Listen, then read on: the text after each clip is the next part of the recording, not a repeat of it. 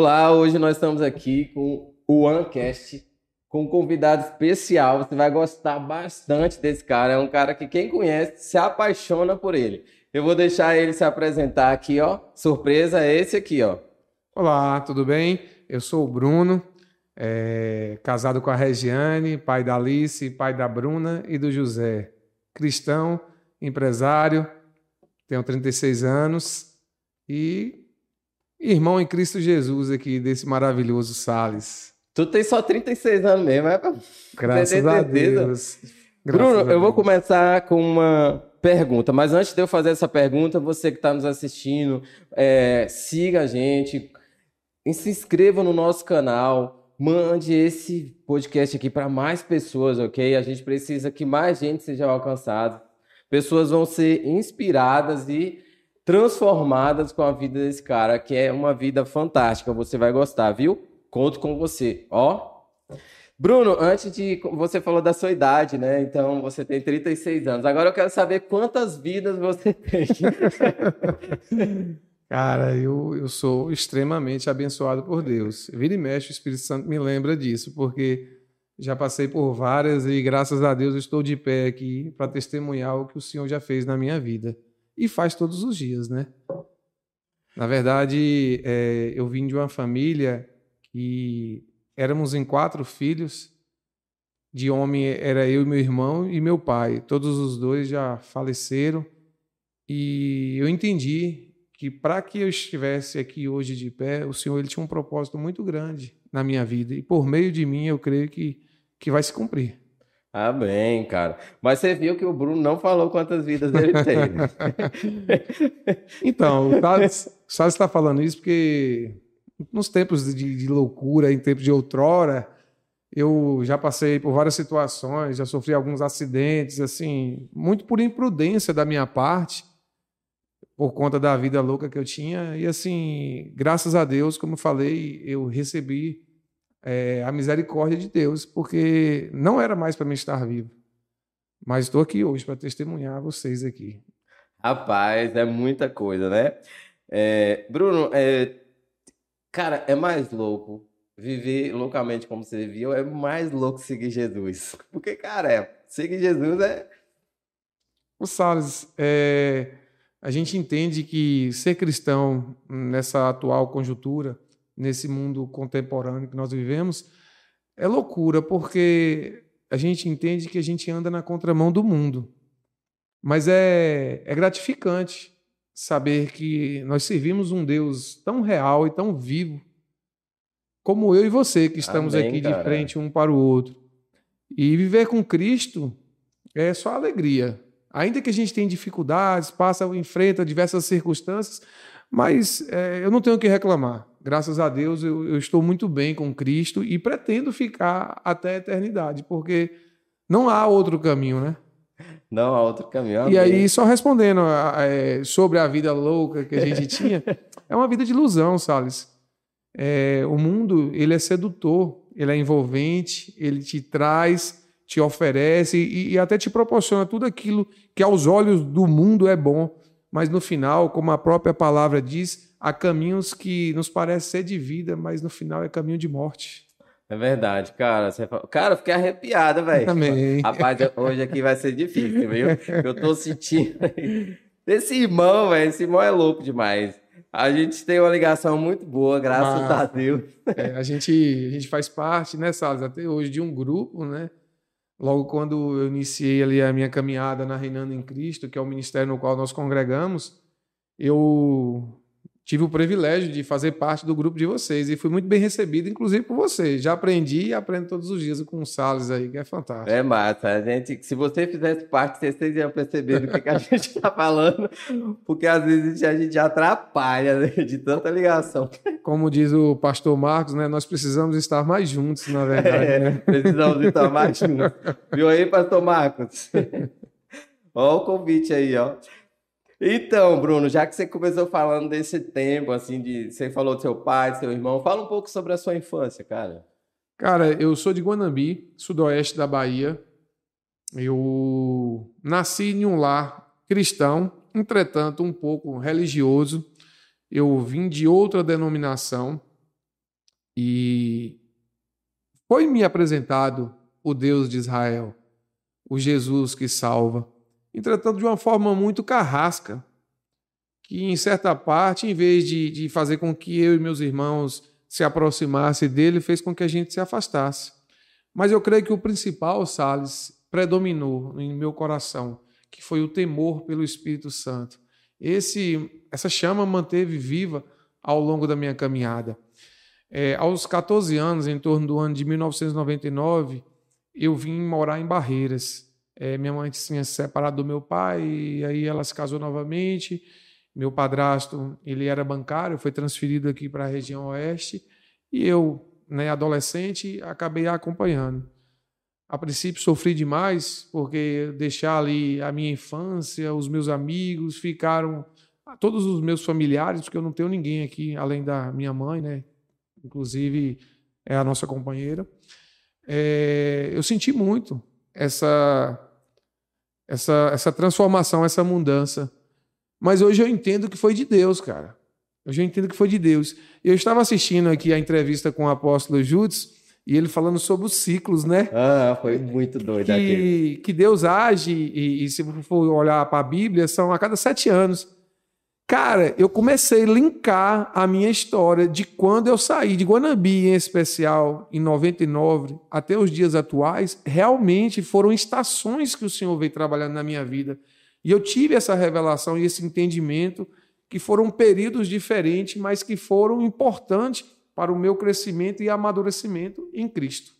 Mas, cara, depois daquele dia que a gente teve com o apóstolo aqui, eu comecei a fazer conta em tudo, até na vida dos outros. Eu não, eu, eu fiquei encabulado. Eu, inclusive, vou ter que dividir com a minha esposa, porque fechou, linkou. Com, não é, velho. Né? Faz umas contas, né? é de doido, né? Aquilo. Não, é. É profético, né? É profético. Depois eu vou trazer ele aqui para falar mais um pouco sobre aquele, aquela questão de ciclos e tal, é uma questão mais teológica. Porque foi fantástica aquela conversa. Olha, quem não assistiu ainda, tá aí ó, no canal, tá gravado, vai lá, curte, né? Deu a joinha. E vale a pena, viu? Porque o homem ali é Bíblia e conhecimento e Espírito Santo puro. E só não perca a oportunidade. Tá vendo aí o conselho? Quem ouve na multidão de conselhos, a sabedoria. Ah, isso aí, é bíblico.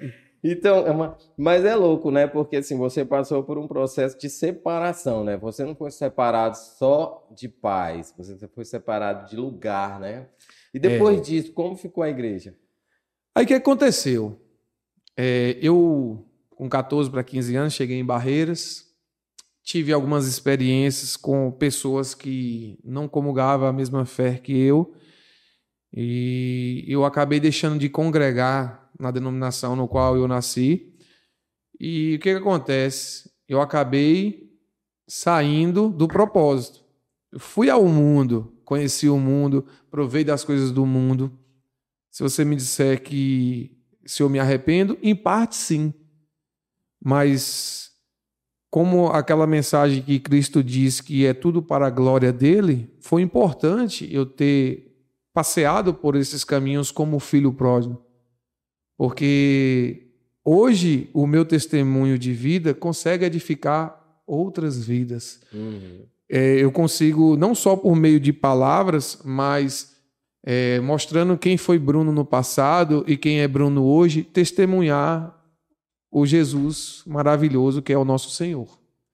E aí, após essas experiências ruins, vieram muitas situações difíceis. É, que, na verdade, a gente achava que era feliz, que era alegre, provando de coisas que, na verdade, só degradava o, o corpo, é, o templo do Espírito Santo, e na maioria das vezes a gente não tinha alegria nenhuma. E eu rodei, rodei, rodei, tive algumas namoradas, outras ficantes, sabe? ficava procurando a alegria e a felicidade em várias situações, mas que só estava em Deus. Um belo dia cansado, numa madrugada, é, estava bêbado, não me recordo. Cheguei para Deus e falei: Senhor, eu preciso de uma companheira. Eu preciso de uma mulher que, que vai me levantar, que vai pegar na minha mão e que juntos nós cresceremos. Pelo menos te leva no banheiro para vomitar, né? no, início, no início foi.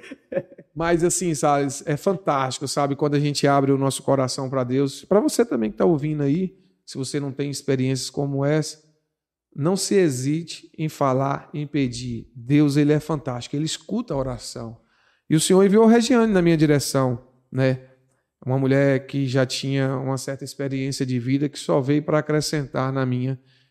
E dali a gente começou a namorar, casamos, tivemos a Alice, a nossa primeira filha, e a minha vida é, se tornou um marco.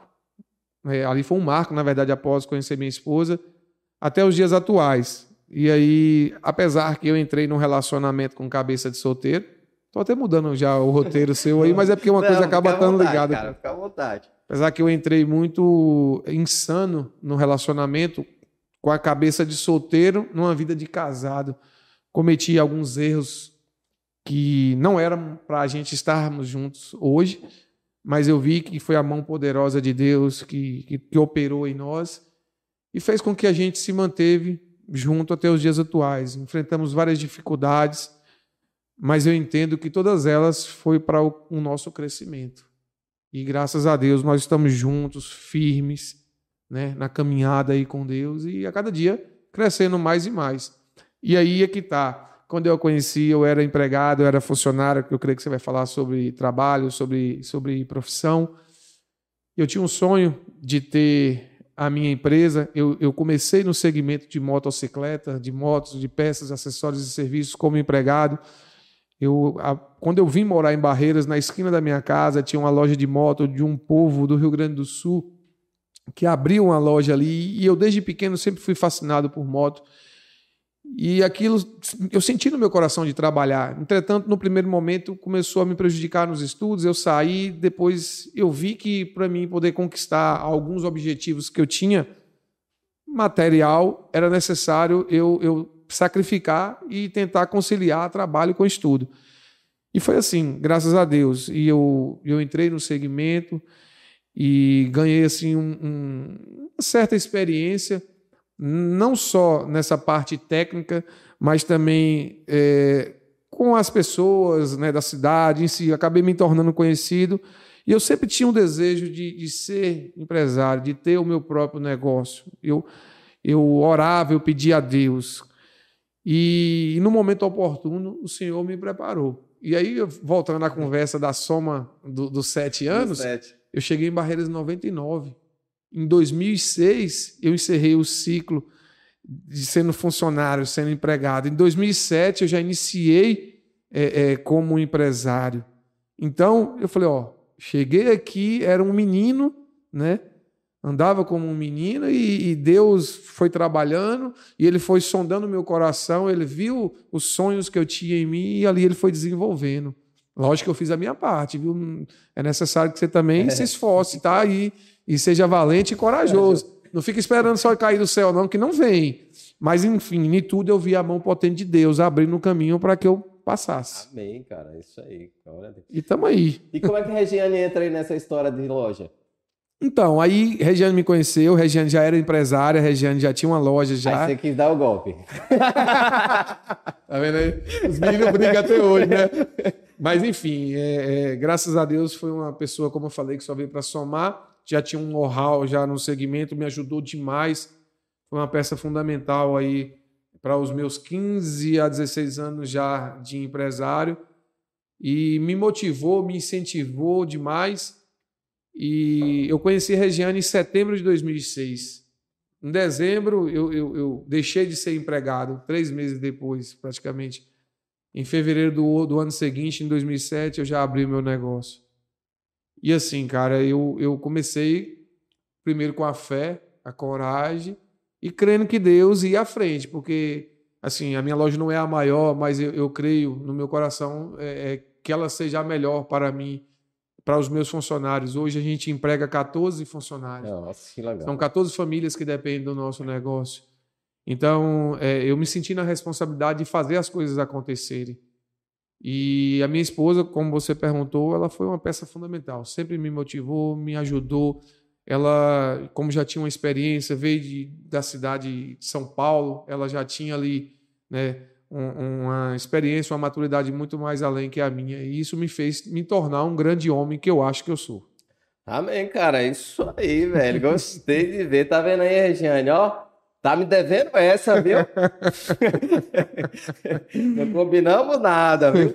Beleza. Mas, cara, muito legal. Aí você vai. Quando você começou o seu negócio, você já tinha voltado para a igreja? Ou você ainda tava. Não, não, não, não. Tava no mundão. Tava, tava no mundão. E eu, eu, eu, assim, eu, a gente tinha que marcar mais um, uns três episódios desse aqui para a gente dar o meu testemunho. Eu, na verdade, eu tinha. Eu, hoje eu entendo, Salles, que eu tinha uma carência é, da minha infância é, muito grande, talvez de paternidade, de maternidade que eu fui procurar no mundo aquilo que talvez faltou na minha casa, não que meus pais não foram presentes, mas hoje, é, baseado nos princípios cristão e bíblico, hoje eu vejo que, que talvez essa vontade da bebida, da mulherada, é, é, do sexo, né? E, e, outras coisas mais mundanas que na maioria das vezes a gente quer preencher um vazio que tem dentro da gente, na, é, é, é, alguma carência que nós temos. E aí eu me tornei empresário, né? namorando, né? aí casei, minha esposa engravidou, entrei no relacionamento, como eu falei, com cabeça de solteiro, cara, mas trouxe muitas, muitos prejuízos. Demorou a entender que eu não era mais solteiro, que eu era casado. Mas o Senhor, como a gente entende que Ele tem um propósito na vida da gente, até mesmo da gente ser gerado, é, Ele ia fazer com que tudo né, se alinhasse. E minha, minha esposa começou a frequentar a Reinando em Cristo. E eu, eu ia na igreja, esporadicamente, uma vez ou outra. Conheci a Reinando ainda quando era só uma tirinha na lateral. Quando a gente chegou aqui, minha mãe visitava. E nunca imaginava que ali se tornaria a minha casa, cara. E a minha esposa começou a buscar a Deus por meio da mãe dela, né, que ela levou, porque ela estava sofrendo muito do nosso relacionamento. Muitas das minhas ações realmente estavam trazendo prejuízo e dor. Ela começou a congregar, começou a congregar.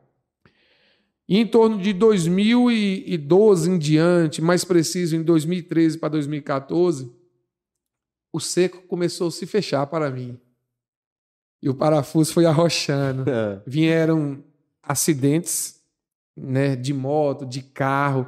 Sabe quando, quando é, aquela expressão que tem aí fora que diz assim: ó, você tá pesado. Você tá pesado. Tem alguma coisa que tá te puxando. E aí é, vieram diversas perdas financeiras. Sabe, quando, quando você dá um passo para frente e dois, três para trás. Ah, sei Aí eu, bicho, para mim não dá mais, o que é que eu vou fazer? E aí eu queria ir para Deus, para Cristo, mas não queria deixar o mundo. Falei, não, o negócio é bom, mas eu não tinha paz, na minha casa não tinha alegria, na minha casa não tinha felicidade, era briga, era discussão, era muita discórdia, né? E eu era o agente promovedor de tudo isso, ou melhor, alguém que estava por trás da minha vida. E aí, quando eu vi que, que eu não tinha mais como ficar no mundo, porque o mundo é assim: ele te chama, ele te seduz, ele te traz, mas depois ele te vomita, ele te coloca para fora. Se é né, que você tem a mesma oportunidade que muitos. E a Bíblia vai dizer, Salles, que Deus só corrige aquele que ele ama. É verdade. Então, assim, feliz daquele quando a mão do Senhor vem. Como já dizia o rei Davi, é melhor cair na mão de Deus do que na mão do nosso adversário. Então, se o Senhor estiver te tratando, meu irmão, aceita o tratamento dele, porque ele é misericordioso. Todas as manhãs se renova em nossas vidas. Amém, cara. Cara, esse cara, esse cara tá me quase convertendo aqui. E daí, cara, só para concluir, as coisas começaram a ficar muito difíceis. Teve um belo dia que eu sofri um acidente de moto. E aí a minha sogra chegou para mim e perguntou se eu aceitaria levasse um pastor lá na minha casa para orar por mim. Eu falei, amém, oração é sempre benéfica, né? Pode trazer. Aí foi o pastor Marcelo Melo, que era da nossa, do nosso ministério. E a partir dali eu comecei a fazer uma amizade com ele e a gente se relacionar, que é muito importante. O, essa relação interpessoal dentro da igreja em si uhum. traz as pessoas para perto, eu entendo. E com isso é, eu comecei a frequentar o discipulado.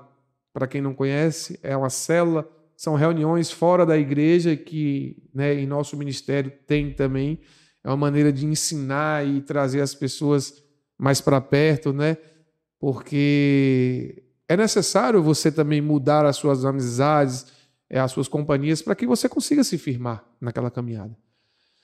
E aí, Salles, é, é, a, é a primeira instante eu comecei a congregar, ir à igreja, ir ao discipulado, mas eu ainda estava com o pé lá fora, aquele crente Raimundo, né? É, na igreja, outro no outro mundo. no mundo. Mas aí Deus falou assim: Ó, não quero você os pedaços, não, eu quero você por inteiro.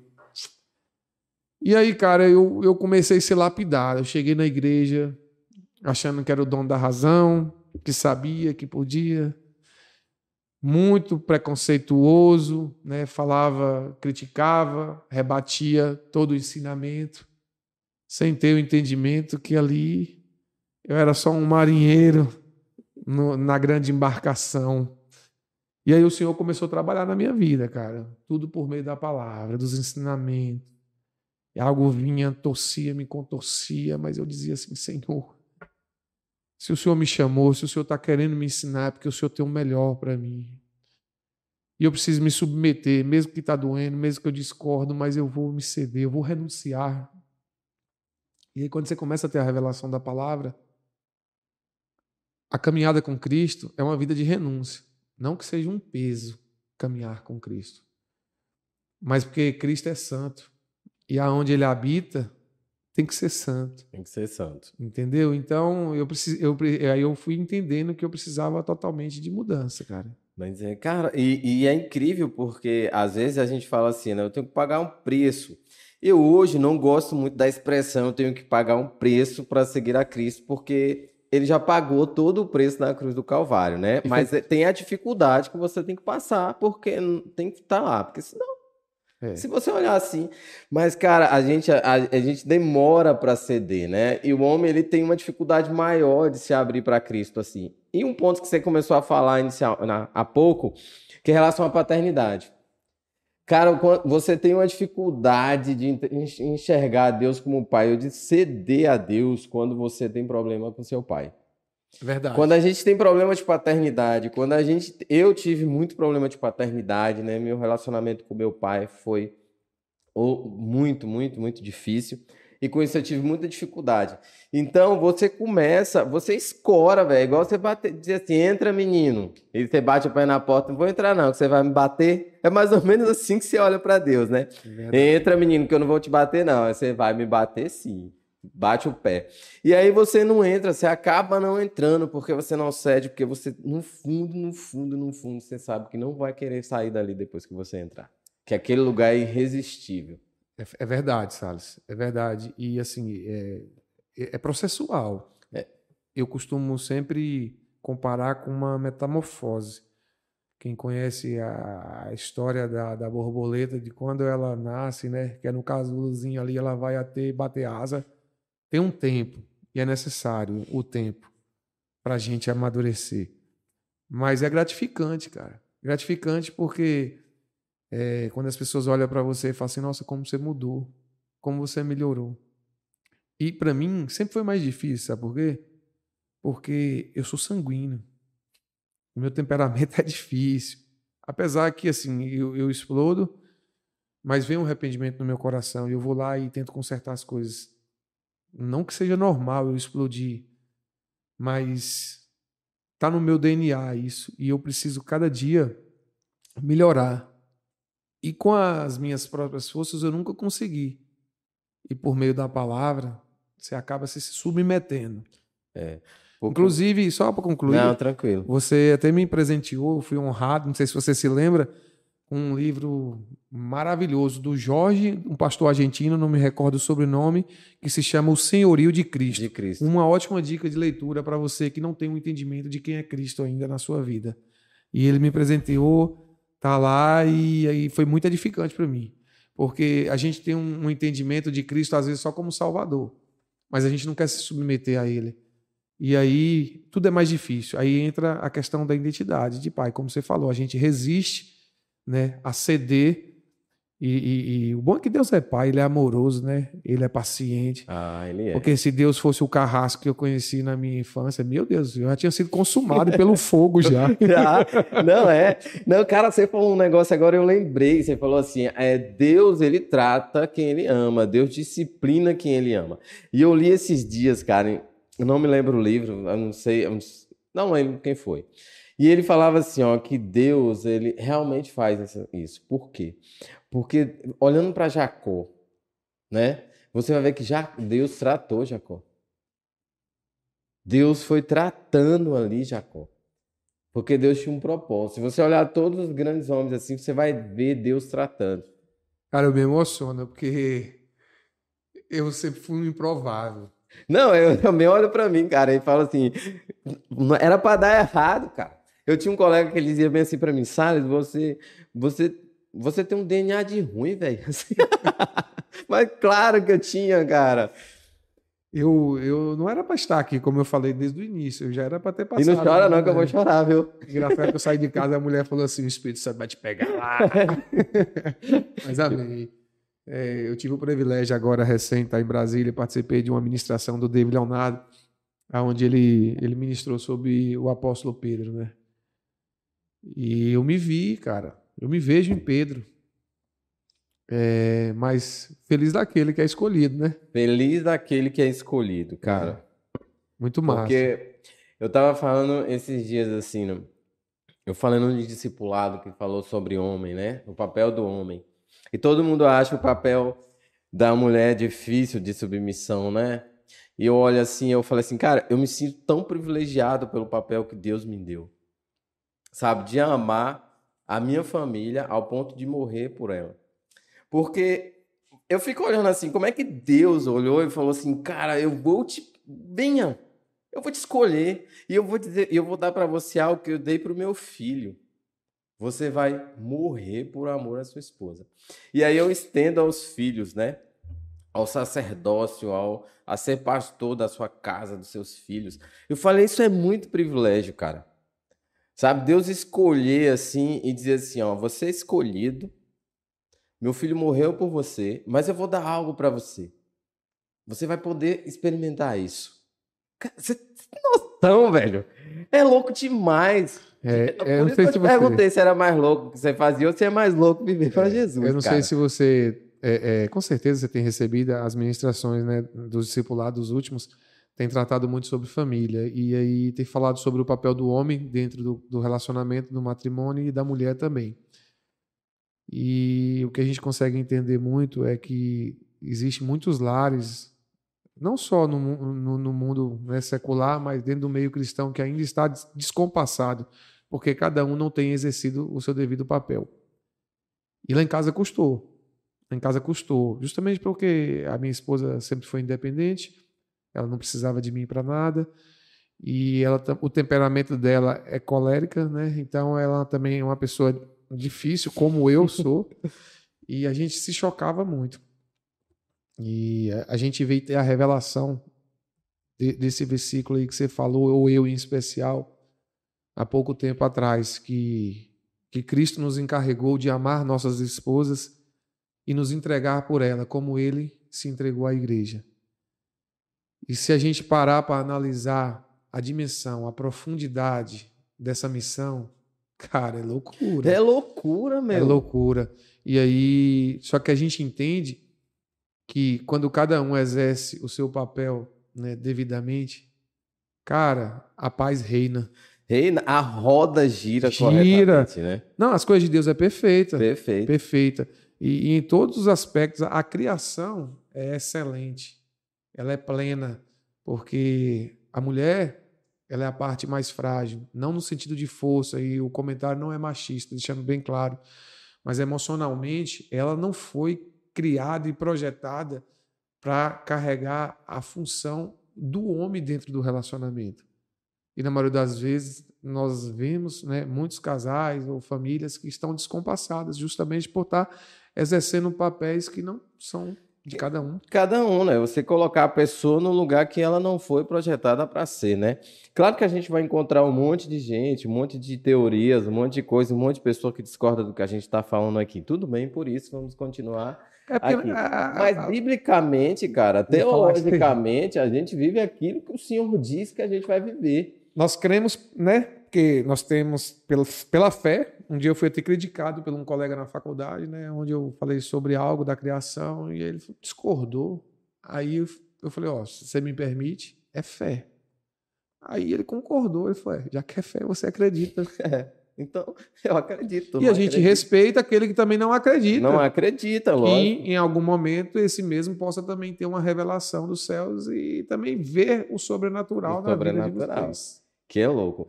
E ah, vamos continuar aqui nesse papo de família, vamos falar dos filhos, cara. E depois você teve a primeira filha. Tive a Alice, maravilhosa, linda, educada, inteligente, é, muito parecida comigo fisicamente, mas já o gênio da mãe. É uma bênção na minha vida, graças a Deus. Tenho muito orgulho de tê-la como filha. Logo após veio Bruninha, nem dei resguardo para a mulher. Bruninha surgiu, que é outra bênção também. A gente, né, somos apaixonados pelos nossos filhos. E a, a princípio ficaram as duas meninas, né? E aí se passaram. Eu sempre tive o sonho de ter um garoto. E só que chegamos, foi bem nessa parte quando nós chegamos em Cristo em 2014, nós começamos a enfrentar muitas dificuldades nessa caminhada.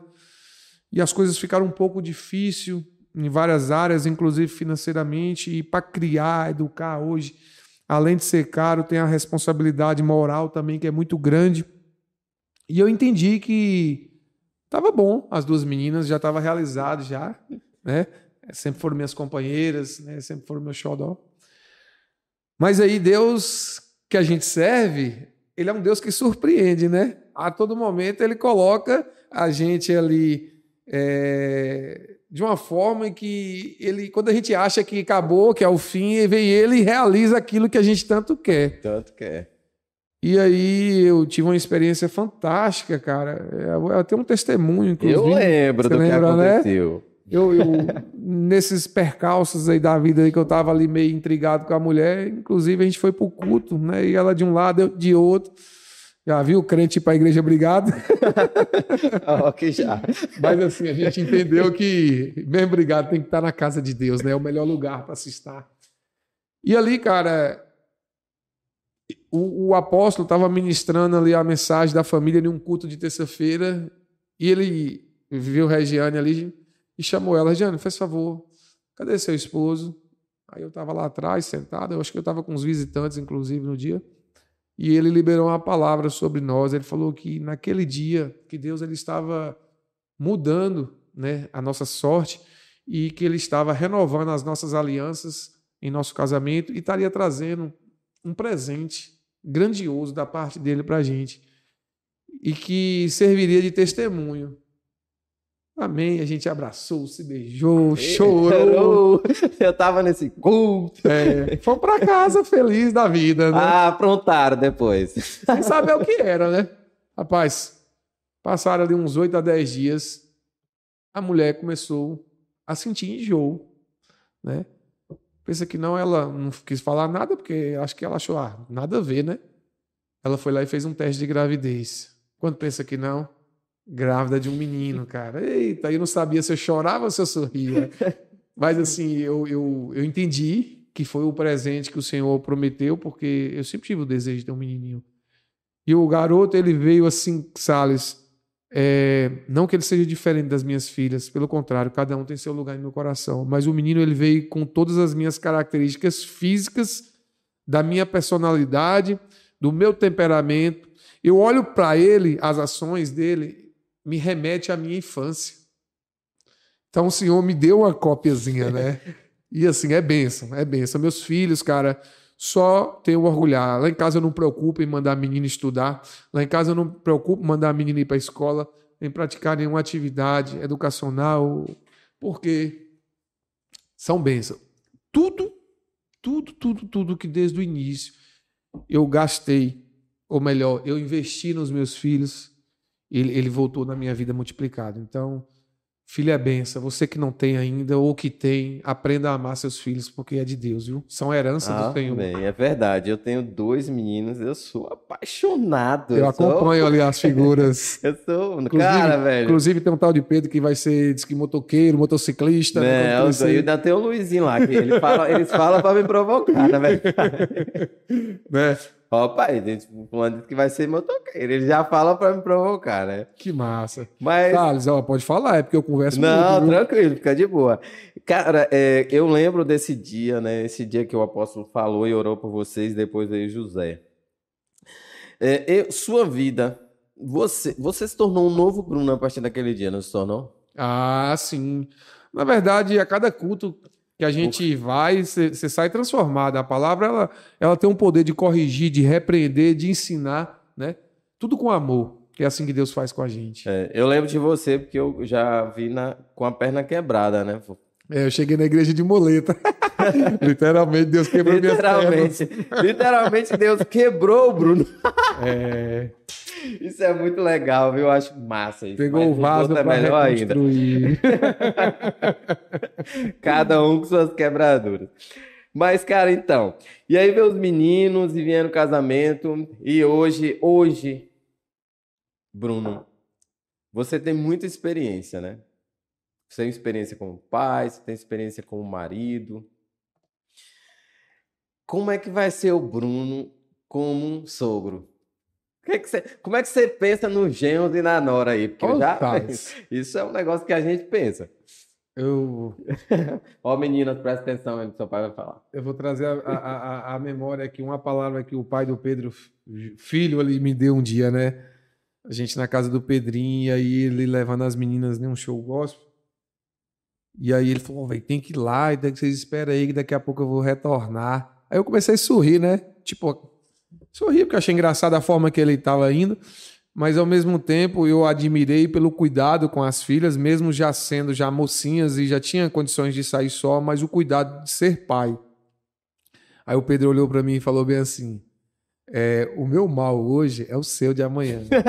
é engraçado que na casa dele são duas meninas e um menino também, né? Enfim, é, cara, eu, eu tô bem preparado para isso.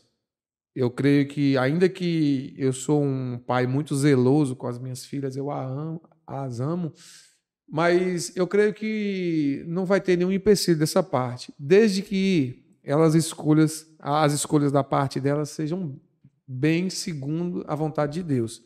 E a gente ora por isso. A gente pede a Deus para que projete um homem, né, segundo o coração dele, um homem que seja temente a ele, temente à palavra, porque aquele que ama, ama a Deus, meu irmão, vai amar seu próximo facinho, facinho. Facinho, facinho. Entendeu? Então, para mim não há problema. Eu sei que essa hora vai chegar. Tá? Eu, a gente entende que a gente, os filhos não são nossos. A gente somos mordomos, né, no sentido de cuidar, de zelar, ensinar e prepará-los para enviar.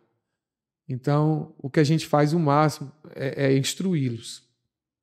Vai chegar momentos que as escolhas vão ser deles. É. E a gente vai ter que respeitá-las. Respeitar. Eu, É. eu, falei, eu falei no culto esses dias para Pedro, Luiz Rafael, pequenininho, falei assim, Luiz, o papai e a mamãe vai escolher sua esposa. Ele olhou aqui, o quê?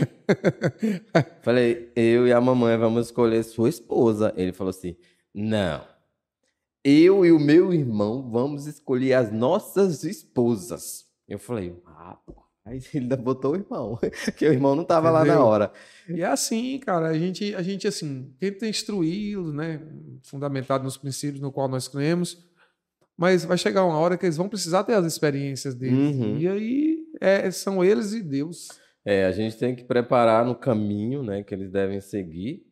Eu sou bem, eu sou, eu busco muito estar ligado na palavra assim para ensinar, né? Hoje eu, eu inclusive eu passei a entender que eu precisava aprender mais, né, sobre instruir, né, o coração da criança. Então eu comecei inclusive a estudar sobre isso para entender melhor, porque Cara, é difícil, né? Você, você pegar uma criança e ensinar para ela, porque ela É já grande tem, né? É uma responsabilidade muito grande. A gente, como pai, eu tinha visões completamente diferentes antes de me converter de como era criar um filho, né? Até porque eu tinha problema, tive dificuldade com meu pai, então eu passei a pensar de forma diferente, de forma mais como eu vivia, né? Hoje não, hoje eu sou o cara Parece, ah, mas você me parece descolado. Eu sou descolado, eu sou o tradicional mais descolado que você imaginar. Tudo eu tenho que ver, tá na Bíblia ou é bíblico, eu posso fazer isso, né? E sem ser com essa liberdade que a gente tem em Cristo, não sendo carrasco, mas ser livre para escolher o Senhor o tempo todo. né? Verdade. É, é uma verdade que a gente consegue viver hoje, né? Eu consigo viver, eu consigo ver sua vida, sua, a transformação do Senhor na sua vida, na sua casa. Gosto muito de lá, lá tem muita comida. Você nunca mais me chamou. Por que vocês não me chamaram mais? Vamos, vamos fazer um churrasco aí, vamos fazer um churrasco aí. A gente tem que juntar Ah, o grupo aí. Também com o discipulado aqui tamanho. Já tô pronto na quarta, viu? Quando precisar. Ah, então na próxima, então. Poxa, é? Programe. Boa. Não nessa, porque nessa a gente já tem um- uma pregadora, que é a pastora Glícia, que vai lá levar uma palavra. Eles foram no nosso, no último. Pois é, na próxima vocês vão, então. Ah, beleza. Cara, nós falamos bastante. Eu vou perguntar muita coisa para você aqui. Conversão. É, você disse assim, ó, ficou o temor no Senhor, né? Mas me afastei. Você acredita que houve um momento em que houve uma verdadeira conversão, aquele dia que todas as coisas se tornam claras assim, você fala, Cara, é assim, ó, eu comecei a congregar e a palavra, como a gente sabe, ela nunca volta vazia. Todos Uhum. os cultos a gente sentia Deus chamando e falando. E a gente resistia, né? Justamente por eu vir de outra denominação, às vezes ficava a dúvida no meu coração se era neste lugar que eu deveria estar ou retornar aonde eu fui criado. Ou melhor, fui apresentado, porque não fui bem criado dentro. Mas eu entendi, Salles, que como eu falei no início para você, Deus é real. Se a gente abre o coração e pergunta para ele, ele responde. E eu estava aí nesse impasse, porque eu sabia que não tinha mais como voltar atrás. Cada dia que passava, eu precisava me chegar a Deus. E aí, um belo dia, eu fui andar de bicicleta e pedalar, inclusive com um irmão que era dessa igreja no qual eu, eu vim, né? E aí, eu conversando com ele, e o Espírito, Zan- Espírito Santo o usou para confirmar que era para mim estar na reinando em Cristo. Isso no domingo pela manhã, salvo me engano. Quando foi à noite, eu fui para o culto. E aí o AP deu uma palavra lá e eu saí rolando, chorando e aceitei Cristo como meu Senhor e Salvador. E aí estou nesse processo, estava nesse processo. Eu sei que você vai me falar de propósito. E se você quiser, eu posso antecipar já. não, então. vai, não se preocupa, não, irmão. Você vai falar é coisa aqui hoje. Tá. Por que, que eu vou falar de, de propósito? Porque eu também entendi. Eu batizei em 2014, quando eu desci as águas. Eu fiz conta com sete anos lá do ciclo, viu? Agora todo mundo faz conta com É, sete anos. viu, AP? 2014, de 2014 para 2021, que foi o ano passado, foi um ano só schlap, schlap, só de apanhar e, e, tipo assim, e de resistir, de ser durão e ao mesmo tempo chegava uma hora que você tinha que ceder e não tinha para onde ir, voltar atrás jamais. E aí, Salles, por que, eu falo sete anos?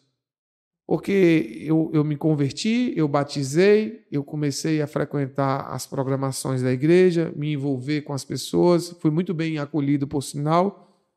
É, me sinto muito bem até hoje ali. E aí, só que eu, eu queria ser só ouvinte, eu queria só sentar, receber e ir embora. E a todo momento, as pessoas diziam para mim: seu propósito é porque você é evangelista. Você é evangelista, você é ganhador de almas. Aí eu falo: quem falou para você? Porque eu não sei que eu sou isso. Até então, Deus nunca revelou isso para mim. E aí, cara, eu chegava em uns cultos, não foi um, dois, não, foram vários. E só propósito, só propósito, só falava de propósito. Eu falei, ô, gente, não tem, não tem outro tema na Bíblia, não, que só fala de propósito. Aí eu falei, moço, me dá uma palavra dura aí, me repreende em alguma situação. Aí, propósito, propósito. E eu resisti, Salas. Eu resisti por muito tempo, mesmo sabendo que existe ali uma instrução lá em, em, em, Mateus 28, lá já no final da Bíblia, onde o Senhor né, nos envia, ele diz assim, o id, né? Ide por todo mundo e anunciai o evangelho para que toda criatura seja salva e batizada em nome né, de Jesus. E isso é uma instrução para toda a igreja, não só para o evangelista. O evangelista é Apesar que cada um tem um ministério, tem um chamado diferente um do outro, mas Jesus, ele é para ser apresentado a todo tempo e em todo tempo. Verdade. E aí, cara, quando foi o ano passado, começou Tabernáculos. Sete dias? Ano passado foi. Sete dias. Cara, eu estava cansado, sabe, de entrar e sair do mesmo jeito. Eu já estava estagnado espiritualmente falando. Eu falei, não, precisa evoluir. Se Deus é um Deus, né, que transborda, surpreende, que está todos os dias aí mostrando algo novo para nós, eu quero viver. Aí eu cheguei no primeiro dia, eu fiz um voto com Deus. Eu falei, até hoje eu ouvi da sua parte, o Senhor me chamou, o Senhor me convidou, o Senhor me falou o que queria me enviar, que queria que, que, que eu estivesse aqui, que queria que eu testemunhasse, falasse do Senhor. E eu sempre corri. Ou melhor, eu falava de Cristo. Mas, na maneira que eu achava que. Oportuno, né? Participar. E aí eu recebi vários convites, participei de algumas programações da igreja, do Lar de Paz, que é convidar pessoas para ir até a sua casa, falar de Jesus, anunciar a salvação e as boas novas de Cristo. Mas aí, quando terminava também o período, eu parava. Iniciei umas uhum. duas vezes o discipulado. Vai vendo. Por isso que eu falo, que eu sou, eu, eu era, né? Não sou mais, eu era um improvável. E aí, tudo que eu começava, eu parava. Faz parte muito do meu temperamento, analisando os pontos negativos. E como Pedro, né? Que desistiu, queria voltar a ser pescador. A ser pescador. Mas eu entendi que com Cristo não tem como retornar, né? Ele diz que aquele que quiser segui-lo, que tome a sua cruz e siga. Eu fiz um voto com Deus no primeiro dia da festa do tabernáculo. Eu falei, Senhor, até hoje foi o Senhor que foi atrás de mim. A partir de hoje eu venho atrás do Senhor. Eu quero ter uma experiência nova contigo. Eu vou todos os dias estar aqui no teu altar. Eu vou participar, eu vou te servir. Eu vou semear Todas as minhas orações e votos que eu fizer com o Senhor, eu vou validar por meio de uma oferta. Que quem entende sabe o quanto é poderoso. E daí, cara, eu, eu fiz isso. E eu tive, no penúltimo dia, e no último dia, quando eu achava que nada ia acontecer, eu já estava já convencido que Deus não tinha me ouvido e não tinha me respondido. O Senhor ele se revelou poderosamente a mim. No domingo eu tive uma experiência muito grande com o Espírito Santo que sete anos de igreja nunca tinha acontecido. E na segunda veio outra fantástica para poder fechar com chave de ouro aquela, aquela campanha e aquela festa. E dali então eu entendi o chamado que eu tinha em Cristo Jesus. E hoje eu vejo que a gente precisa se entregar para o Senhor por completo. É, a gente às vezes quer estar no controle, cuidando de tudo, achando que se a gente deixar um dia do nosso trabalho, tirar um dia em consagração ao Senhor para estar servindo na obra, adorando, louvando, que vai fazer falta no final do mês. Pelo contrário, Ele vem e supre todas as nossas necessidades. Isso é verdade, porque também tem o um entendimento do que você precisa, né? Às vezes a gente acha que precisa coisa demais, né? A gente fica dificultando o processo, olhando para Deus e dificultando as coisas e fugindo. Eu me converti em 2011. 2011. Foi 2011. Me converti em 2011. E aí, cara, foi louco, porque eu, eu tava em outra vibe. Sua mudança também foi radical, hein? Foi. Tava em outra vibe, cara. Eu já vi umas fotos suas. Você não sabe de nada. Quando você estiver me entrevistando, você, você toca na minha vida. Deixa que eu toco na sua. Amém. Amém. Aí, cara, Deus me chamou de uma forma sobrenatural em casa. Foi, foi louco. Eu realmente me converti ao Senhor. Eu já tinha tido várias experiências com o Espírito Santo. é o que eu te falei da, da verdadeira conversão que eu te perguntei, porque às vezes a gente está na igreja, a gente está lá dentro, conhece o Senhor, conhece Deus, mas não conhece Cristo o suficiente para entender que você foi chamado. E aí eu fui chamado, me converti e tal. Cara, eu me converti em dezembro, eu queria batizar em dezembro. E aí foi louco, foi louco, eu queria, não tinha batismo, e eu batizei o próximo, o batismo seguinte na igreja foi em março. Rapaz, aí foi amor à primeira vista, hein? Não, eu sei, eu me converti, era 11 e 11 da manhã, eu sei até o horário que eu me converti. Nossa! O dia, o mês, o ano, tudo, tudo, eu sei de tudo. E eu falei assim, e naquele dia eu falei assim, ó, Senhor, se eu tiver, no dia que eu me converti, eu falei, se eu tiver que viver sem isso, o Senhor me leva. Cara, eu me converti. E aí a vida foi mudando, foi todo o processo, processual, você deixando uma coisa, deixando outra, saudade, ah, que saudade do alho, que saudade da cebola, saudade das coisas, mas eu fui vivendo, cara, e eu olho para mim hoje, eu faço 40 anos esse ano. Sério? Não parece não. Não né? parece não, eu também acho, cara, eu me acho com um cara de 30. não, não exagera também, né? Que é feio, principalmente quem é cristão. Aí, o que que acontece? Ele desconcentrou, seu besta. Aí o que, que acontece? Eu tava o quê mesmo? E Deus chamou, Isso, você então eu comecei todo esse processo, cara, e eu falo assim, eu entendo hoje quando eu me converti, eu entendo completamente quem é o Senhor na minha vida, e eu olho para mim hoje e falo, Deus, quem, como eu sou diferente. É massa, né? Sabe, eu, eu, eu conheço, eu sei de tudo assim que eu vivi, tá? Não, não esqueceu de nada tá tudo lá, mas eu olho para mim e falo assim: você é muito diferente. Eu me olho como pai, cara, como marido. Eu, eu, a Bíblia vai dizer que a gente tem que fugir da aparência do mal, né? Aparência, não é do mal em si, porque se for o mal, nós não vamos entrar, né? É. Mas enfim, cara, eu, eu, quando você falou isso aí, é, tem, tem situações que eu corro, literalmente eu corro. Quando o trem vem na minha direção, assim, eu corro, eu entro para dentro da loja, entro para dentro do escritório ali, entro para dentro da prateleira. Por quê? Porque eu não quero voltar ao vômito. Não quero. Eu já pedi a Deus, Senhor, se for para mim cair, né? Não que eu seja santo, viu, gente? Não que eu seja perfeito. Nós temos defeitos. A gente está na busca todos os dias, né, de, de crescer e amadurecer. Mas para voltar àquelas práticas do passado, meu Deus, recolhe antes. Não, eu também falo a mesma coisa, cara. Eu falo, amo, amo minha família, amo meus filhos, mas eu amo muito mais o Senhor. E eu sei que eles vão estar lá quando a gente se encontrar na, na eternidade. Que é o mais importante. Que é o mais né? importante. A salvação. Como, como diz meus filhos, viver com Jesus vai ser bom demais. lá tem chocolate, pai. muito chocolate. Falei, lá não morre mais, né? Pode comer o tanto de chocolate que quiser.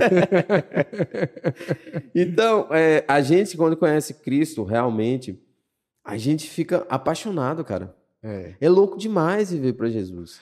É, e quando a gente fala de conhecer e se apaixonar, a gente não está falando de religiosidade, não. Não. De, de, de seguir por obrigação.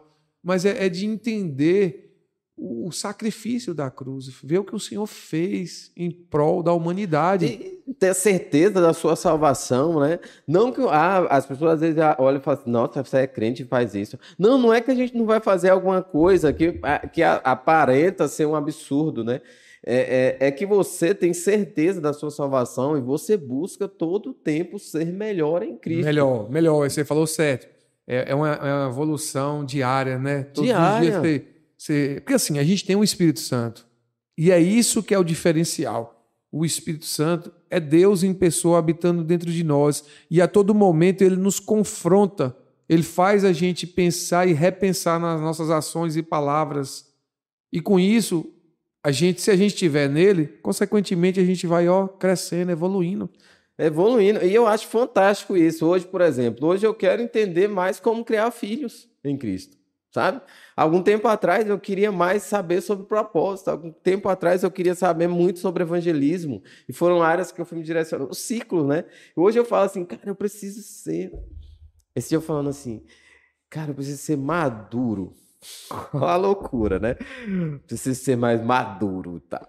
E eu, hoje eu tava orando, agora eu lembrei que hoje eu orava, eu tava ajoelhado, que eu, de um, um, passou de um tempo, eu passei a orar só ajoelhado, né? Tinha um tempo que eu orava em pé, eu, hoje eu passei a orar só ajoelhado. Então eu ajoelhei lá, fiquei orando e comecei a rir. Eu falei, ah, Espírito Santo, eu tô olhando para mim assim, hum, eu tô pedindo para ser maduro, mas eu tô me vendo assim, tipo um velhinho, é, com o chale jogado nas pernas, entendeu? Mas eu, eu Mas entendo não- que esse desejo do seu coração em, em amadurecer, em, em poder fazer melhor, é porque a, a gente entende que as coisas de Deus são especiais. E a gente quer servir da melhor forma, né?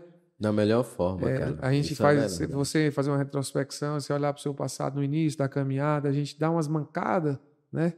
Mas o Senhor ele não leva em consideração, porque ele sabe que é pra, pela falta do conhecimento. E todos os dias ele nos convida né, a aprender mais dele.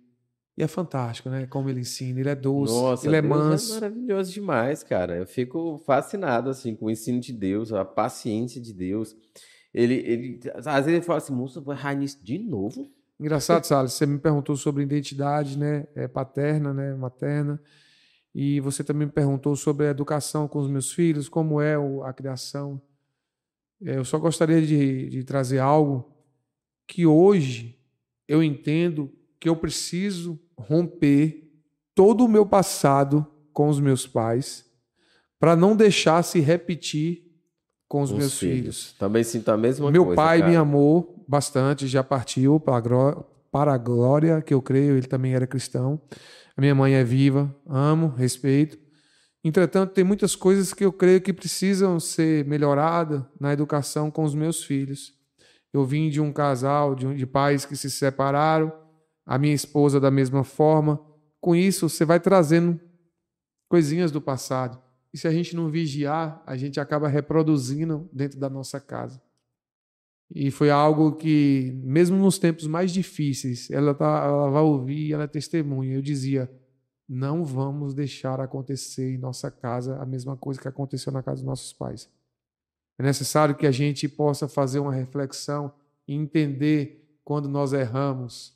Para quê? Para romper o ciclo, para quebrar, para não deixar novamente acontecer. É, porque a gente acaba repetindo muito da- do que a gente vê, do que a gente viveu, né? Eu também tive muito isso, essa preocupação. Hoje eu, eu tenho uma ligação muito forte com meus filhos. Eu sabe? percebo, eu vejo Muito que você forte. é muito participativo, né? Muito. Faço praticamente é, tudo. Eu, eu tento manter o máximo de tempo com eles. A gente que trabalha, eu trabalho, eu tenho um. Sou, sou o, o Júlio, lá, o pai do, do Cris, né? Eu tenho dois empregos. Você assiste, é? Deu Deu pra- dois. Mas que massa, cara. E assim, é, é de se admirar realmente essa relação com seus meninos. Eles são apaixonados por você, né? São Eu vejo que você se entrega por eles mesmo assim, abre mão de muitas coisas para estar com muito eles. Para estar com eles. Mas é, é algo que eu ouvi até ontem do, do meu pastor, e ele falou o seguinte: que são momentos que vão ficar marcados no coração e na memória deles, e eles vão levar para a fase adulta. A gente entende que se nós temos uma família bem estruturada, se tem o pai no seu devido lugar cumprindo o seu papel e a mãe da mesma forma, consequentemente, os filhos serão são e sadios e ali você estará forjando, né, pessoas para uma sociedade que, enfim, vai ser pleno. Isso porque nós precisamos entender que as nossas casas, nossas famílias, é onde Deus abençoa outras famílias, né? É. Porque você vai ver lá em Abraão, ele fala que em sua, em sua família serão abençoadas as famílias da terra. E, cara, imagine, velho. É, é muita loucura, porque eu me sinto muito especial nisso, por É. isso que eu busco ser muito próximo de Cristo para É porque isso. a sua casa vai ser o, o modelo no qual o seu vizinho, o seu discípulo vai se espelhar, né? Isso. Eu, E, é e os nossos filhos vão criar a família deles. do mesmo jeito e melhorando a cada dia. a cada dia. Por isso que a família é importante na sociedade, viu? Já, vai- já dizia a Constituição, ou diz a Constituição, que a família ela é a base da sociedade. Ela é se a. Constituição diz e quer ver coisa a Bíblia, né? né?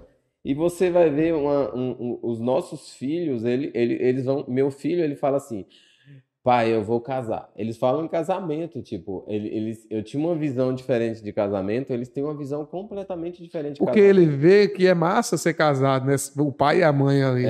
né? São, e eles ficam parecidos, né? Ontem a gente tava na igreja e um menino falou assim: Você é pai deles? Um menininho lá. Eu falei: Sou.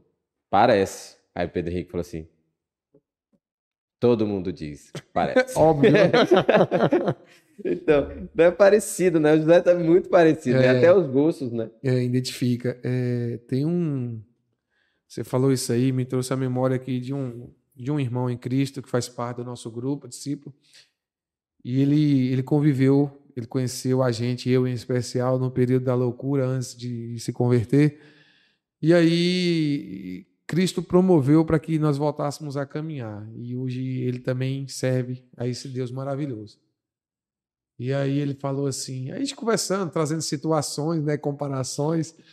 Aí ele olhou para mim e ele falou assim: Ah, mas você não dá nem para comparar, você era um ogro antes. Olha como é que você se tornou. Cara, eu achei massa, porque assim, por mais que ele me, né, disse que eu era um, era, né, um ogro, mas ele, ele viu uma mudança em mim e que não partiu de mim. Não parte, é uma mudança que não tem como partir da É, gente, porque é ela é, Cristo, falsa. No é, momento ela é. vai se perder. É, e não é Entendeu? a lei em si, não, não são mandamentos que impõem, que têm o poder né, de impor nada. Pelo contrário, é por amor. Por amor. É por amor. É, esse, esse, esse por amor. Cara, ó, eu, eu vi, eu, eu até comentei esses dias, né?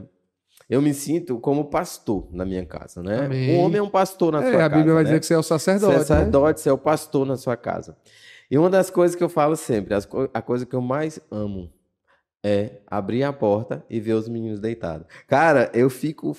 Ó, eu tô emocionado, cara. Quando eu abro a porta do quarto, que eles estão dormindo, sabe assim? Eu olho para aquilo ali e falo: Meu Deus, o Senhor me tornou um pai. Sabe, o Senhor me tornou um defensor, porque a gente é um amém, defensor, amém, né? amém. É um leão ali, tipo, você, ó, se o lobo aparecer, você quer estar pronto para destruir É. o lobo, né? E eles você quer proteger, assim, é, um, é uma coisa louca, né, velho? Sabe, Salles, eu também eu tenho muito assim essa luz, esse feeling que nós somos extremamente abençoados, cara. Eu, eu falo para meus filhos todos os dias, vocês têm que ser gratos a Deus, porque é, vocês são plenos, são, são perfeitos, vocês nasceram assim, sabe? É, em vista de muitas pessoas lá fora que enfrentam dificuldades, que também, né, é, passa por momentos difíceis, mas vocês têm casa, vocês têm comida na mesa, vocês têm um pai, têm uma mãe que te ama, então valoriza, valoriza, porque a gente não sabe até quanto, entendeu? A gente não sabe o, o que está para acontecer o dia de amanhã, mas enquanto vivo ou enquanto junto, vamos amar.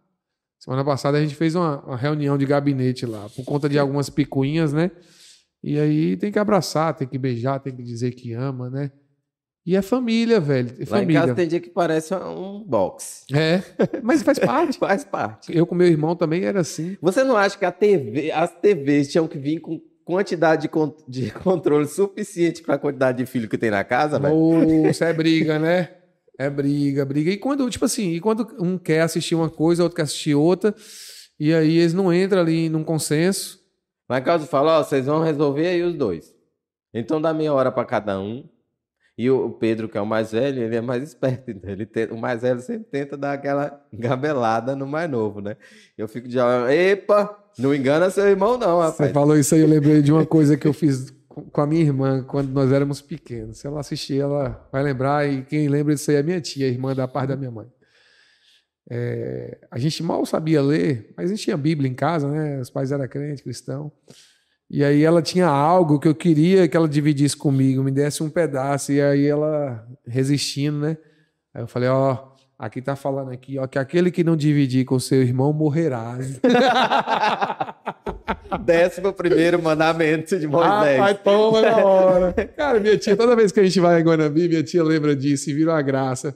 Mas é fantástico, cara, é fantástico. E sabe o que eu, eu, eu sempre falo, Salles? Tem uma foto no meu Insta da minha família e ali eu escrevi ali, ó. Ali é onde eu erro, ali é onde eu aprendo, ali é onde eu perdoo, ali é onde eu sou perdoado. Então, a nossa família é o melhor lugar É, quando as pessoas falam assim, que nós, nós temos a melhor família e tal, as pessoas pensam que é a família de, É da, perfeita. Da, da, da, da margarina, né? Que a É. gente senta ali, todo mundo senta e come ao Não, mesmo não. tempo.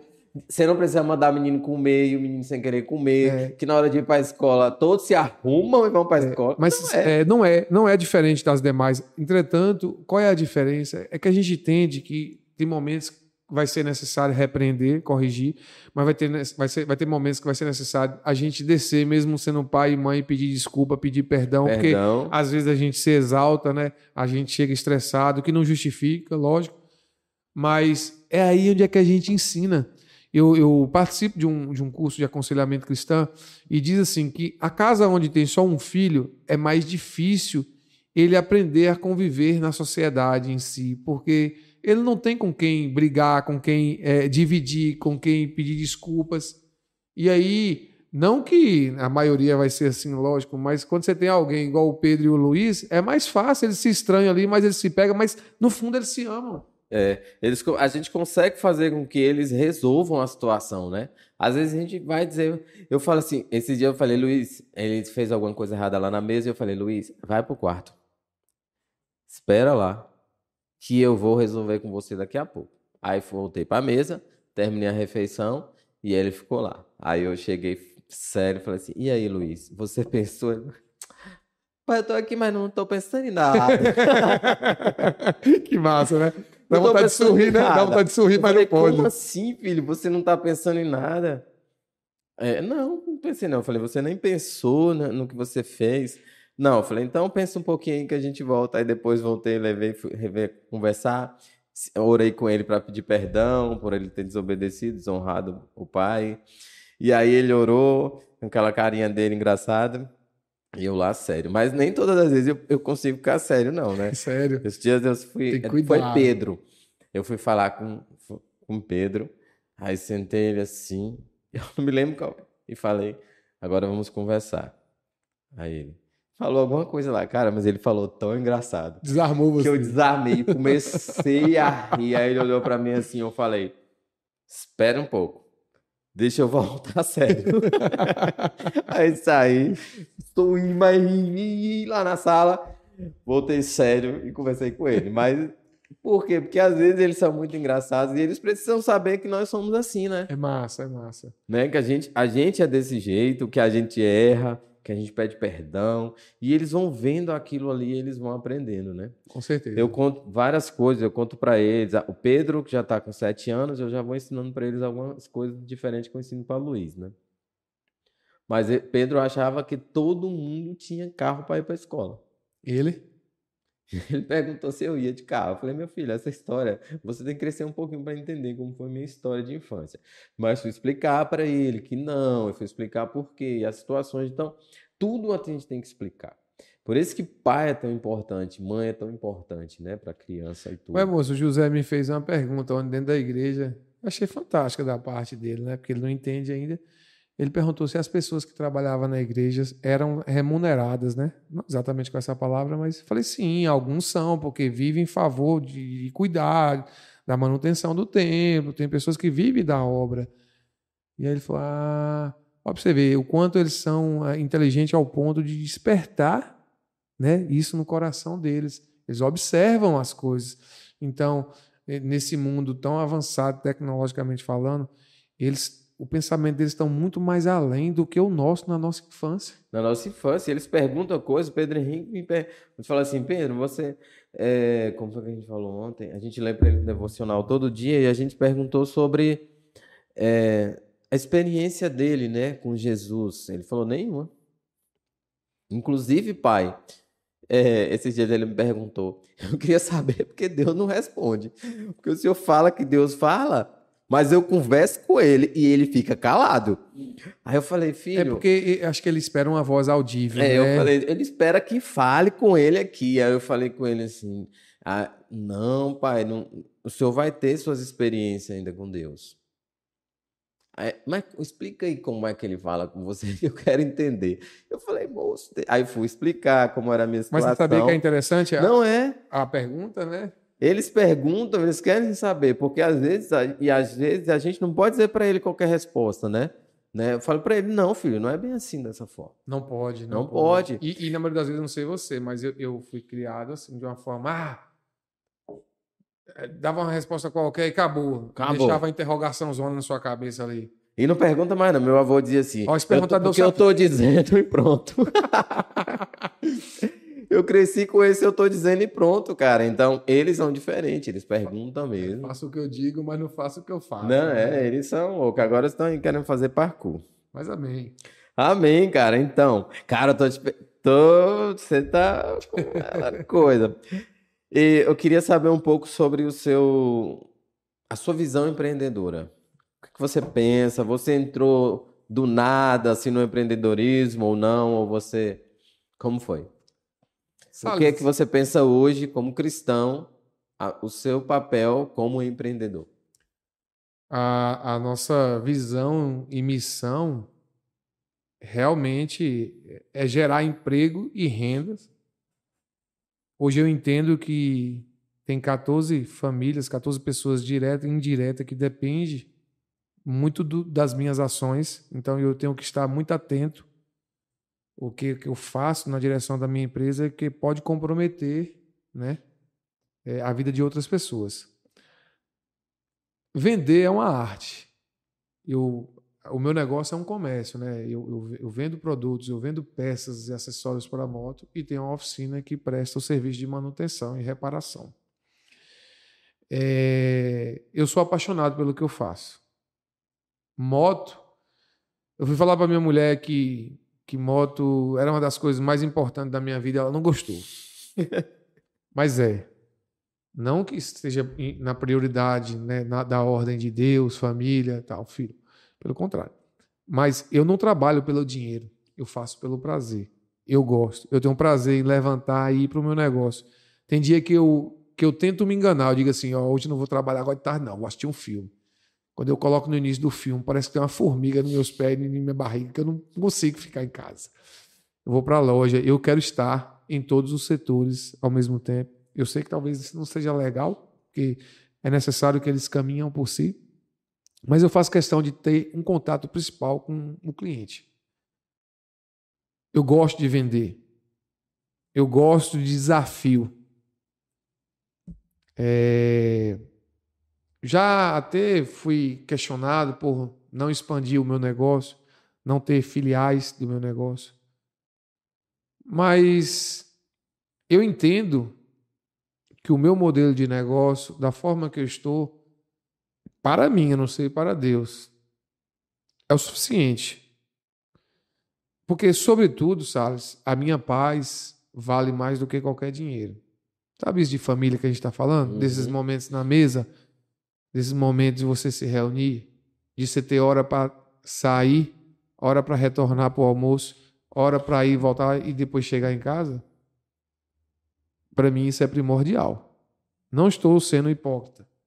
A minha casa é o meu melhor lugar de estar. Tem finais de semana, igual ontem, por exemplo, foi domingo, fiquei o dia todo em casa, deitado. E eu fico indignado com a mulher às vezes, vou até mandar um recado para ela novamente. Fala. ela fica me dando atividades para me fazer.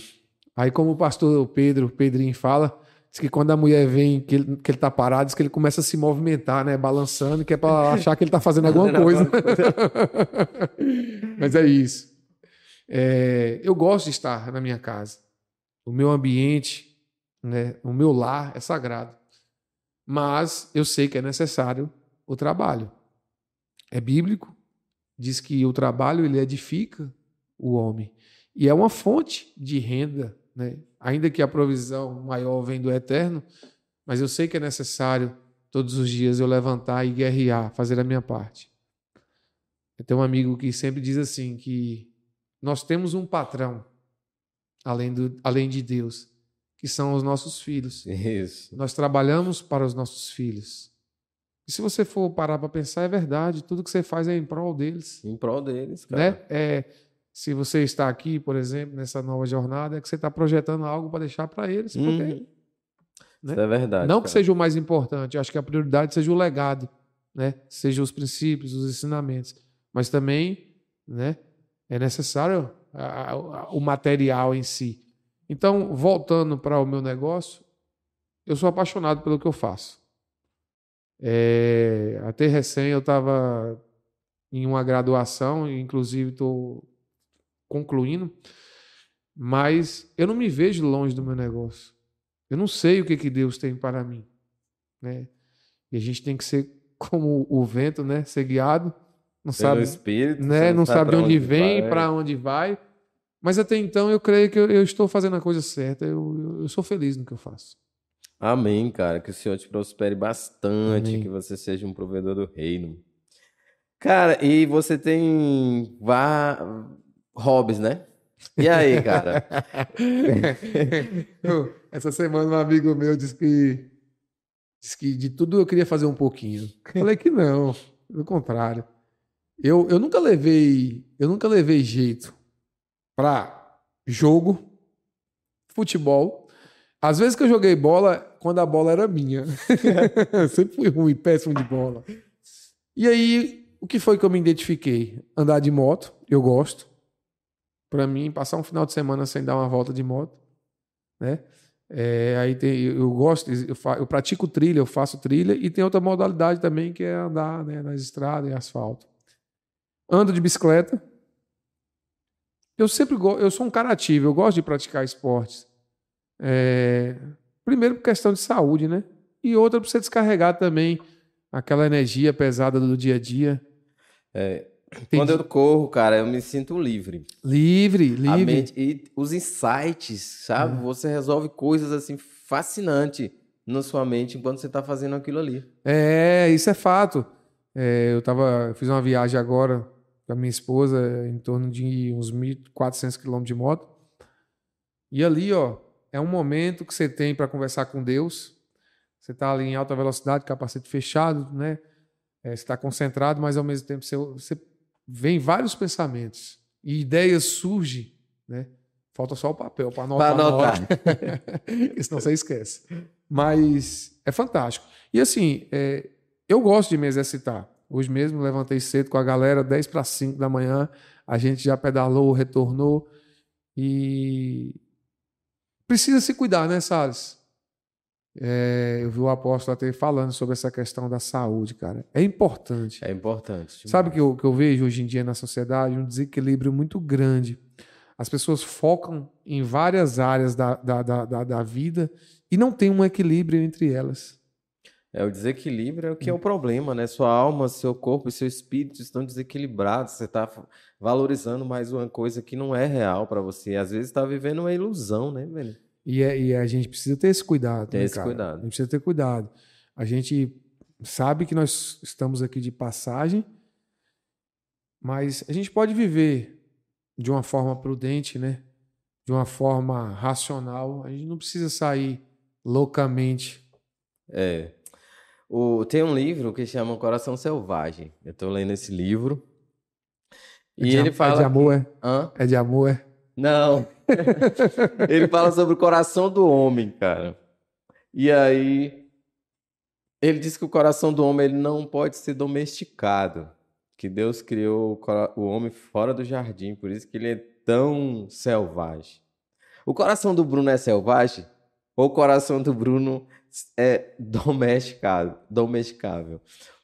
Quando eu falo como homem, não estou falando que isso é a questão de ser pai, de ser marido, mas você, como homem, na sua individualidade, no seu coração, ele é selvagem? Seria isso uma das respostas, por exemplo, da, do da moto, da velocidade? Cara, eu sou. Eu sou. É, é, eu sou. Como é que eu posso dizer? Antigamente, né? Hoje não, a gente não utiliza mais esse jargão, mas é, tinha um, um, um- um pai de um amigo nosso que já faleceu, que o pessoal chamava, ele dizia que ele era bruto, rústico e sistemático. E aí a minha esposa no início até usava isso para mim, mas depois que a gente se converteu, ela cancelou essas palavras. Mas assim, eu, eu, eu, eu carrego uma natureza que veio da minha parte paterna, é, que eu preciso a todo momento dem- é, é, dominar as minhas emoções.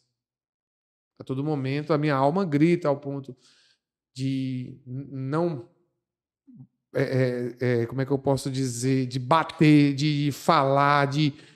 Sabe? De, de dizer de imediato, de, de, de querer.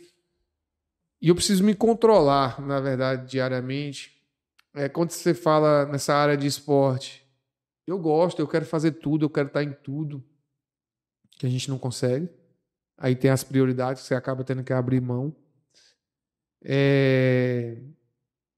Eu sou um pouco assim, rústico. O bruto eu estou lapidando para melhorar.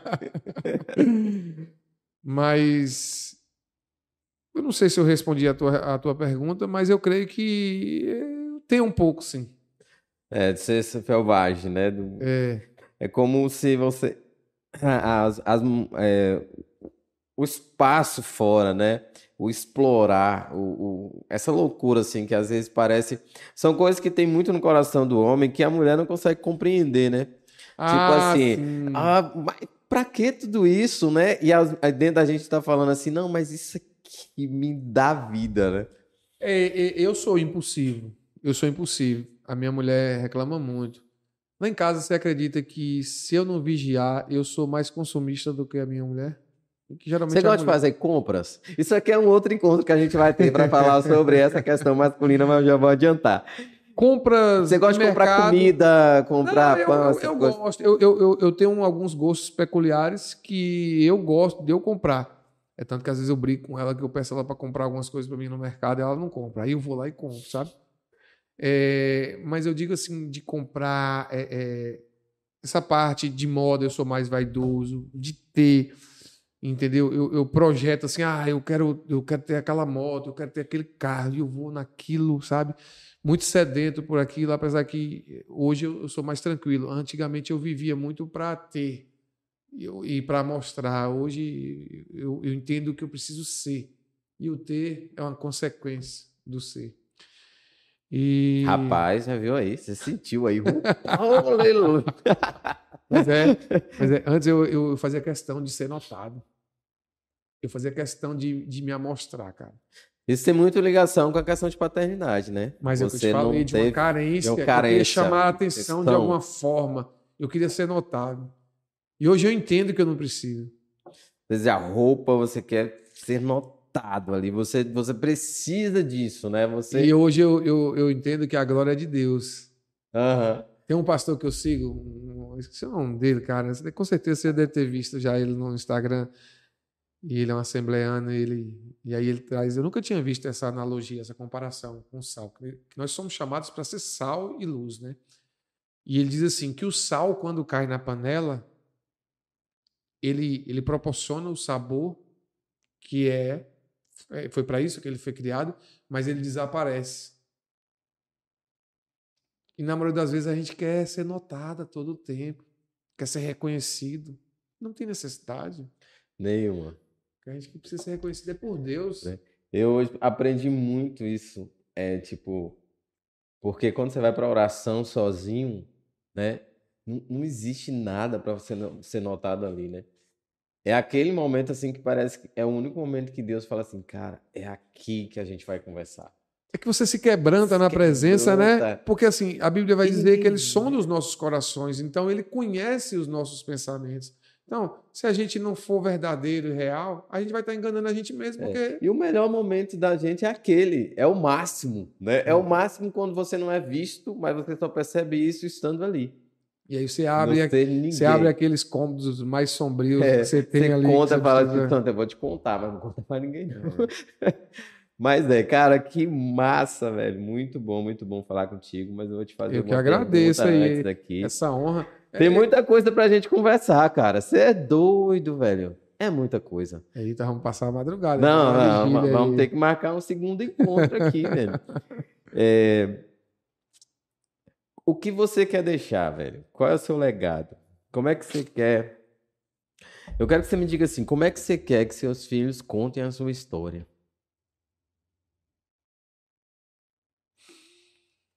Eita Deus. Cara, eu não tenho vergonha de nada do que eu vivi. Cara, fiquei emocionado contigo, velho. Eu não tenho vergonha de nada do que eu Vai, vivi. eu não tenho vergonha, eu não me arrependo. Hoje eu não faria as coisas que eu fiz no meu passado, não que sejam monstruosas, mas quando você vai à luz da palavra, você entende que você estava totalmente Quando ele contar, você nem compra na loja. Tá brincando. Não, eu-. Na loja eu sempre fui honesto, viu, gente? Mas eu não tenho vergonha do que eu vivi, porque eu entendo que o meu testemunho foi e é para a glória de Deus. Então, se o Senhor me chamou, o Senhor me trouxe, o Senhor mudou minha geografia, me trouxe para essa região, 530 quilômetros longe da, de onde eu nasci, me tirou da minha parentela, é porque ele tinha um propósito para cumprir na minha vida. E a gente entende que a, a, palavra dele diz que todas as coisas cooperam para o bem daqueles que amam Deus. Foi necessário, foi necessário tudo acontecer para que hoje eu possa olhar para trás e glorificar o nome do Senhor, dizer assim, ele me resgatou. E a palavra nos diz isso, né? Que a gente nunca se esquece de onde nós viemos, uhum. para não ter o risco de cair novamente. E eu entendo que o Senhor me chamou, ele me incumbiu de uma missão. Hoje eu entendo que eu preciso cumpri-la. O resto é o resto. É... Continuo trabalhando, continuo vivendo normal, pratico meus esportes, como você citou. Sou feliz, me divirto, tenho amigos. Mas hoje eu entendo que não sou mais eu, mas é Cristo que vive em mim. Amém, cara. E é para Ele, por Ele, né, que a gente tem que viver. E se a gente entende, sabe, esses princípios aí, fica mais fácil. É, eu sempre tive um, um, pouco de orgulho dentro do meu coração. É, eu sempre fui de, de falar, de gritar, de brigar ou de errar. Mas após eu cometer determinadas situações, vinha o arrependimento. Então, assim, nunca foi difícil para mim reconhecer quando eu errei. Mas, em certa parte, eu tinha uma resistência em materializar com palavras quando eu errava ou chegava em alguém. E hoje eu consigo facilmente. Não da boca para fora, mas de dentro do meu coração. E pedir desculpa e pedir perdão quando eu erro. E é isso que eu tento ensinar para os meus filhos todos os dias. Ó, oh, vocês vão errar. Mas quando errar, reconheça, vá lá, corrija né? Porque vocês também são humanos. E é isso que Deus quer da gente, que nós sejamos verdadeiros, nós tenhamos um, um coração quebrantado e um espírito contrito diante da presença dele. Amém. É isso que ele espera de nós. Diante de tudo isso que eu te falei, retornando à pergunta principal, eu espero deixar um legado de amor, de ensinamentos, né, de ter sido um grande pai, mesmo vindo de lar, de um lar que talvez eu não tive os, os, devidos ensinamentos, que eu também não culpo os meus pais, porque também eles também não tiveram, consequentemente reproduziram, mas hoje eu entendo que o Senhor me escolheu, que Ele me chamou, que Ele me separou. Se eu sobrevivi no meio do meu irmão, do meu pai, estou aqui hoje, é justamente para que isso, para que é, eu possa deixar para essa geração algo de valor, que seja no meu trabalho, que seja na minha casa, que seja no meu hall de amigos, no ministério no qual eu congrego, no discipulado no qual eu lidero, né? Não digo para você que eu, que eu acerto sempre, pelo contrário, erro. Mas hoje eu entendo que quando eu errar é necessário voltar atrás e corrigir e pedir desculpas e buscar também trazer ali o entendimento, o conhecimento e a verdade. Porque o verdadeiro líder, ou, ou aquele que está na frente de ensinar, ele não vai saber sempre. Mas se ele for humilde em reconhecer que ele precisa também ser ensinado, ele vai crescer lado a lado ali, né? com seu mestre e com seu liderado.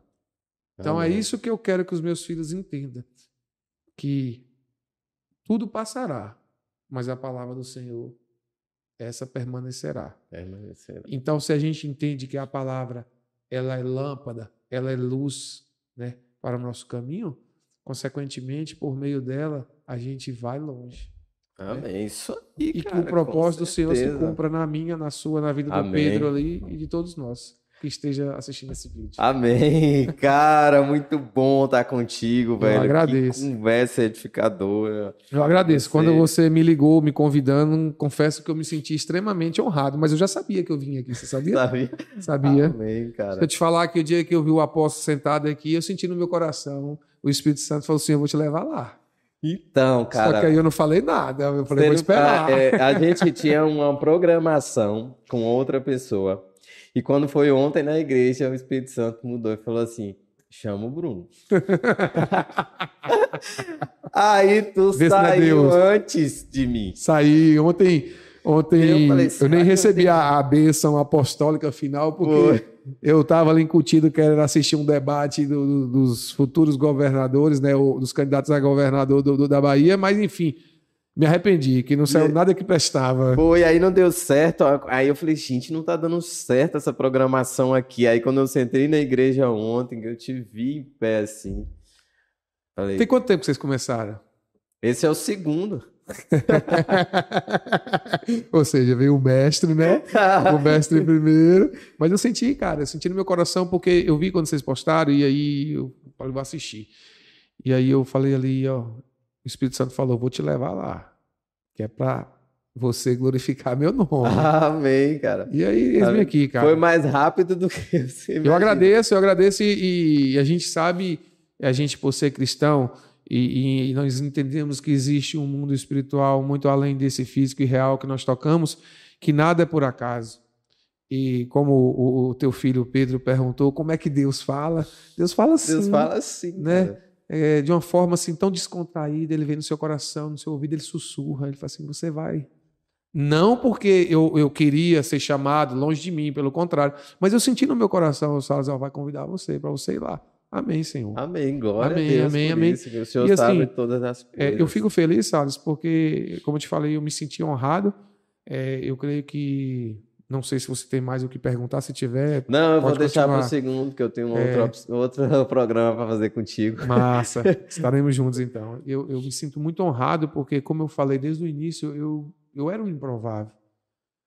É, para muitos eu não tinha valor, ou para o mundo eu não tinha valor. Mas para o Senhor, tanto eu quanto você que está sentindo, é tão valoroso. Você tem o devido valor para Deus. Então, assim, é, a Bíblia diz que o Senhor escolhe os loucos para confundir, né? Os que são, ou aqueles que acham que, Que são são. que ninguém é, na verdade. E aí, após é, é, o Senhor ter me, me trazido para perto dele, eu entendi que a obra dele vai se cumprir na minha vida, porque eu não vou mais resistir. Porque é dolorido, velho. É sofrido. Então, quanto antes, cara, o, ba- o barro aqui escolhe o tempo que Ó, vai ficar. No, Se no- renda, meu irmão. Se entrega, mas mergulha no rio e, E vai, e, e vai. pronto. Esse negócio E de você vai, ficar. resi- vai. Quanto mais você fica resistindo, mais o barro apanha na casa do oleiro. Salles, é, recém, vamos dizer que tem um ano já, a gente retornou com o discipulado lá em casa. E graças a Deus tem sido bênção. Deus, primeiro lugar, Deus tem trabalhado no meu coração e no coração da minha esposa e dos meus filhos. Porque para mim poder ministrar a santa palavra dele, se a minha vida não estiver alinhada com ele, se torna em vão todas as palavras que foram ali faladas. E por isso que eu digo, eu, eu me sinto abençoado, porque a princípio eu achei que era uma obrigação você abrir a porta da sua casa, você eh, gastar um tempo ou investir um tempo na presença, orando por pessoas que até então. Mas quando a gente começa a ver os resultados né, da obra que o Senhor faz por nós, né, ou por meio de nós, na verdade, por nós não, porque nós não merecemos nada, mas por meio de nós, a gente entende que a gente é peça fundamental no plano da salvação. Sabe aquele louvor lá de Renascer Praz, né? O plano perfeito. Perfeito. É o plano. É o plano. É o plano que, que Jesus tem para a vida de cada um. Então, é, eu recebi algumas palavras após aquela festa de tabernáculos que eu citei, que a partir daquele dia Deus estava mudando a minha história, Deus estava mudando a minha trajetória, e que as pessoas jamais olhariam para mim da mesma forma. E eu recebi aquilo dali, cara, como um- uma palavra rema para minha vida e o meu ministério, que eu nunca gostei de falar de ministério. Sempre resisti. Mas hoje eu entendo que cada um tem um ministério. Tem um ministério, flui. Flui, nós temos, nós fazemos parte é de um ar, é corpo, como né? correr num rio, assim. É um vai corpo. fluindo. E aí, assim, eu tô, né, passeando também por diversos, tô me buscando, encontrando, esperando a direção de Deus. Não que eu esteja lá em cima, não, pelo contrário, estou engateando ainda, estou aprendendo. E eu creio que quem faz a obra é Ele, né? Com certeza. Se Ele chamou, Ele é fiel para concluir. Valeu, cara. Valeu. Então aí, ó, falei com o Bruno, você que está assistindo, se inscreva no nosso canal, ok? O Bruno vai dar um recado. Esteja pronto, assista. Toda segunda vai ter no nosso canal. A gente vai fazer aqui um podcast, um bate-papo legal com pessoas que vão edificar a sua vida, que edifica a nossa vida aqui. Contamos com você. Compartilha. Por favor, compartilha. Beleza? Então valeu. E agora o Bruno, Bruno, dê um recado aí pra galera. Pode falar, fica à vontade. Isso aí, Salles. Eu gostaria de parabenizar você e toda a sua equipe, né? Por... Aqui não deixa de ser um ministério, cara. Eu creio que a minha vida foi edificada após a vinda do apóstolo aqui. Eu creio que outras vidas também foram, e através do meu testemunho, desse breve relato da minha história, muitas pessoas eu creio que se identificou. Quem tiver dúvidas e querer aprofundar mais, sinta-se à vontade. E parabenizar você por essa obra, por esse, por esse site aí que você teve, né, desse pod, que eu creio que foi de Deus e abençoar seu negócio, que realmente pessoas que possam vir contribuir, edificar, possam passar por aqui e, e ser bênção na vida de outras pessoas também. É, como o Salles falou, compartilhe. Compartilhe para o máximo de pessoas possível. Não tenho problema nenhum em dividir a minha história com as pessoas que eu creio que vai ser bênção. Curte o vídeo, siga o canal. Né? A gente precisa né, que esse conteúdo seja aí compartilhado o máximo possível, porque nós cremos que Deus tem um propósito nesse encontro aqui nesta noite. Valeu, meu caro. Obrigado. Que Deus te abençoe, Amém. velho. Abençoe sua Amém. casa, sua família. A sua também, a de Taia, de Pedro, de Luiz, e que o Senhor né, esteja conosco. Amém. Deus te Sempre. abençoe. Amém.